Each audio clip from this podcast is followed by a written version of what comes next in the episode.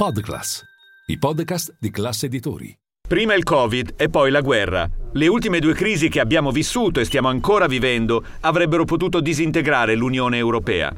Ma è arrivata una risposta straordinaria, basata su un piano inedito di riforme strutturali e su interventi finanziari come il Next Generation EU, le missioni di debito comune e i piani nazionali di ripresa e resilienza non solo per ricostruire quindi, ma per rendere l'Europa e la sua economia più verdi, digitali e giusti. A maggio del 2020 Ursula von der Leyen si è resa conto però che per sostenere e assistere i governi su questa strada così complessa sarebbe servita un'assistenza anche da parte della Commissione ha creato una nuova divisione e a capo di questa direzione generale che assiste i governi per andare su questa strada c'è un italiano, Mario Nava. Economista milanese, 57 anni, dopo la laurea in Bocconi ha fatto carriera a Bruxelles ai vertici della Commissione sempre nelle direzioni dedicate agli affari finanziari. È stato anche brevemente presidente di Consob.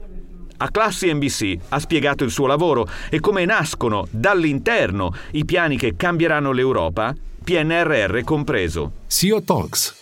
Il direttore di Class CNBC, Andrea Cabrini, intervista i numeri uno dell'economia e della finanza. Mario Nava, innanzitutto benvenuto. Ci racconta esattamente qual è il vostro ruolo innanzitutto? Grazie mille. Il nostro ruolo è una nuova direzione generale della Commissione europea voluta da Ursula von der Leyen proprio per assicurare che le riforme succedano. Perché tutto il principio del PNR, del Next Generation EU, non è un principio banale di ricostruzione, ma è di ricostruire meglio, quindi di fare le riforme necessarie in tutte le aree possibili e immaginabili, ma chiaramente con una direzione che è eh, per l'Europa evidente, chiara e riconosciuta, che è quella della transizione verde, della transizione digitale, del miglioramento della pubblica amministrazione e tante altre su cui potrei Questa continuare. è stata la chiave della risposta alla grande crisi, l'ultima, quella della pandemia, ma adesso anche a quella della guerra. Come vede gli strumenti che sono stati messi in campo e a che punto sono queste riforme strutturali? Io credo che gli ultimi due anni ci hanno insegnato due cose fondamentali. Uno, la risposta alla pandemia ha dimostrato la capacità di ripresa dell'Europa. I mercati, non solo quelli finanziari, ma anche quelli reali, gli operatori reali di mercato, hanno creduto nella capacità dell'Europa di riprendersi. Poi è arrivato il grande shock dell'invasione russa in Ucraina. Il grande shock dell'invasione russa in Ucraina, quando tutti si aspettavano che a quel punto le cose sarebbero andate male, in realtà l'Europa ha dimostrato una resilienza che non era immaginabile. E perché è stata dimostrata questa resilienza? Io credo perché l'Europa, grazie alla sua capacità riformatrice e alla sua volontà di mantenere dritta la barra delle riforme, ha dato ai mercati delle certezze che i mercati cercavano. E questo è stato molto molto evidente, sia da un punto di vista, come dicevo, di mercati finanziari, ma anche che di mercati reali. Se le riforme sono il motore dell'Europa in questo momento, poi i soldi, la finanza, anche le risorse del Next Generation EU e del PNRR sono fondamentali. Come vede la sfida finanziaria anche e c'è la possibilità di trovare nuovi strumenti per affrontare anche la crisi energetica, la nuova fase che si apre? Io credo che le riforme sono esattamente il motore, come ha detto giustamente lei, le risorse finanziarie sono il combustibile, ma io credo che quello che sia importante fare è spendere bene i soldi che ci sono adesso a disposizione, dove la parola bene vuol dire spenderli in maniera mirata a quello che viene riconosciuto come l'obiettivo di lungo termine. Le faccio un esempio che credo sia chiarissimo. La trasformazione verde ha al suo interno recuperato le problematiche che vengono dalla crisi energetica. La crisi energetica e il Repower EU contiene tre risposte.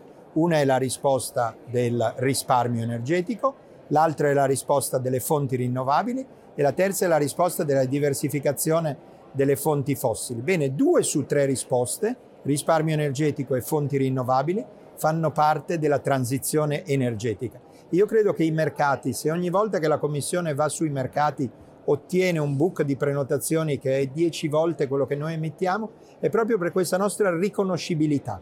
Abbiamo un brand e lo riconosciamo. Ed è veramente importante dire questo perché dieci anni fa alle prime crisi finanziarie e poi alla crisi dell'area euro i mercati non erano così favorevoli all'Europa. Negli ultimi due o tre anni i mercati non solo europei ma anche internazionali, ci sono gli investitori internazionali sui titoli europei sono favorevoli al progetto di sviluppo europeo perché è un progetto di sviluppo riconoscibile e di lungo termine. No, però ad alcune decisioni della Commissione europea in chiave riformatrice di sostenibilità, pensiamo ai tempi della transizione che riguarda la mobilità, i motori endotermici out nel 2035, beh ci sono risposte anche polemiche da parte delle singole nazioni, dell'industria all'interno delle singole nazioni. Come vedete questa dialettica e in che direzione si sta muovendo oggi? Noi siamo una democrazia. L'Unione Europea è una democrazia fatta da tanti paesi e da tanti popoli.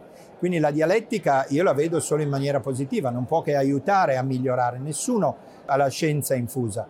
Le decisioni di riforme, le riforme vengono appunto da questa dialettica e questa discussione che ha luogo in Parlamento, che ha luogo in Consiglio e che ha luogo all'interno della Commissione. Nava, lei vede anche tecnicamente aiutate i governi e gli stati a fare le riforme, ma a che punto è l'Italia e il PNRR? A che punto siamo? Guardi, noi aiutiamo gli stati a fare le riforme su, sulle riforme su cui gli stati ci domandano, ci domandano supporto. Io su questo voglio essere sempre molto preciso. Il PNR è un meccanismo premiale, nel senso che i fondi del PNR vengono erogati una volta che viene verificato il rispetto degli impegni presi. Quindi fino ad ora eh, l'Italia ha fatto bene perché fino ad ora c'è stata una, i fondi sono stati erogati, adesso c'è una tranche che è stata richiesta e che è in discussione, in verifica, quindi su quella non voglio dire assolutamente niente, ma quello che voglio certamente dire è che tutto quanto è stato fatto fino all'ultima tranche che poi la Commissione ha erogato, è stato fatto secondo i tempi presi e bene. E il PNR italiano, come era stato presentato ad aprile del 2021 e poi che è iniziato ad implementarsi, è un PNR di alto livello che ha al suo interno delle riforme importantissime, pubblica amministrazione, giustizia, appalti e tante altre. Nava nella sua carriera lei ha visto dall'interno anche molto da vicino il mercato finanziario, il mercato dei capitali, sia in Commissione europea con la direzione della stabilità finanziaria, sia in Consob quando è stato qui a Milano, anche qui a Milano come presidente. Le chiedo dal punto di vista del mercato dei capitali, quali e quante riforme stanno marciando e quali ritardi invece stiamo scontando dalla Capital Market Union alla Banking Union? Ah, sul mercato dei capitali è chiaramente un'area dove le riforme sono necessarie e ce n'è ancora. Bisogna capirsi bene, Capital Markets Union vuol dire l'unione dei mercati dei capitali, l'integrazione dei mercati dei capitali, quindi c'è bisogno che ciascun mercato dei capitali faccia una sua evoluzione. Ci sono alcune misure fondamentali, appunto. Uno è quello di facilitare la, uh, la, quotazione sui mercati dei capitali, l'altro è facilitare il clearing, il terzo è facilitare l'integrazione. Quella è sicuramente un'area dove c'è del lavoro da fare dove noi intendiamo come Commissione europea farlo. In Italia, lei si ricorderà che nel 2020 Commissione europea e Ocse fecero un rapporto gennaio 2020, seguito da un libro verde del, libro verde del, del MEF, del Ministero delle Finanze, e ora c'è del lavoro da fare. Se mi concede un minuto di pubblicità, il 4 aprile ne discuteremo in Università Bocconi proprio su questi temi.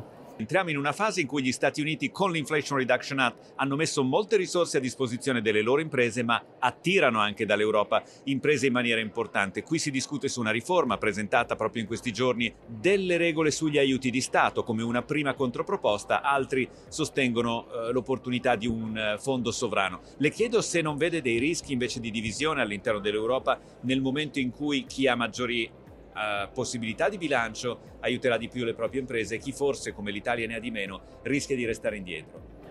Guardi, la storia degli ultimi tre anni ci dice che questo non è il caso. È chiaro che chi ha maggiore disponibilità di bilancio ce l'ha in tutte le aree, ma allora non so, chi aveva maggiore disponibilità di bilancio avrebbe potuto andare a comprare i vaccini da solo. E invece no, la storia, la storia, dell'Europa, lo sono tuttora, non c'è ancora stata la riforma, la storia dell'Europa degli ultimi tre anni è proprio che ciascun paese ha capito che aggregandosi e alleandosi con gli altri si poteva fare nettamente meglio. Ora c'è una discussione in corso sui temi da lei, eh, da lei evocati, ma ripeto, con lo spirito che io ho visto negli ultimi tre anni, dal 2020 in poi, credo che si arriverà ad una soluzione ottimale per l'Europa. Infine, sui mercati ma anche nei dati macro sembra che la situazione stia complessivamente migliorando. Lei come guarda questo 2023? È più ottimista di come ha chiuso il 2022?